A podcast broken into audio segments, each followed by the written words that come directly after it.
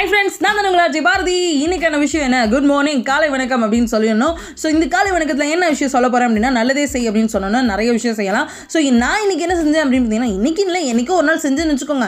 அதாவது ஒரு நாய்க்கெல்லாம் பிஸ்கட் வாங்கி போகலாம் ரோட் நாய்க்கலாம் அப்படின்னு சொல்லிட்டு ஒரு பேக்கே வாங்கிட்டேன். பேக் அப்படின்னா நீங்கள் நினைக்கிற ஒரே ஒரு பேக்கெட் இல்லைங்க. அந்த பேக்கில் வந்துட்டு ஒரு இருபது பேக்கெட் அந்த மாதிரி இருக்கிற ஒரு பேக்கை வாங்கிட்டேன். ஸோ இந்த மாதிரி அங்கங்கே வந்து வண்டியில் வர வர அந்த நாய்க்கெல்லாம் பிஸ்கட் போட்டு பிச்சு போட்டு வந்துட்டு இருந்தேன். ஆனால் பயமாக இருந்துச்சு. கடிச்சிருமோ? ஐயோ என்னை பார்த்து ஏதாவது தூக்கிட்டு பண்ணணுன்ற பயத்தில் கிடச்சிருமோலாம் பயந்தேன்.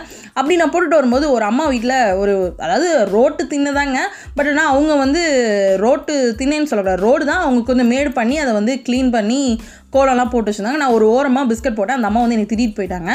ஆக்சுவலாக அந்த அம்மா திட்டினது தப்பு கிடையாது. ஏன்னா அவங்க வந்து க்ளீன் பண்ணி வச்சிருக்கும் போது அந்த இடத்துல வந்து நான் பிஸ்கட் போட்டு குப்பை போட்டு போனேன்னா அது தப்பு தான்.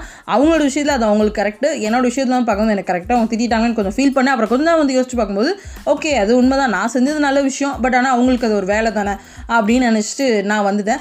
ஸோ எந்த விஷயம் செஞ்சாலும் நமக்கு நல்லதுன்னு நினச்சோன்னா கண்டிப்பாக அது எப்போவுமே மனசை உறுத்தாது. இன்னொருத்தவங்க சொல்கிறனால நம்ம மனசு உறுத்துது அப்படின்னா அது கெட்ட விஷயம் நினச்சிடாதீங்க. அதுவும் நல்ல விஷயம்தான். அவங்க யோசிக்கிற தனத்துலேருந்து அவங்களோட விஷயத்தை யோசிங்க. கண்டிப்பாக அது ஒரு நல்ல விஷயமா நடக்கும். ஸோ இதுதான் இன்னைக்கான விஷயம். நான் இன்னைக்கு உங்கள் கூட இருந்து கிளம்புறேன். பபாய் நான் உங்கள் அஜய் பாரதி.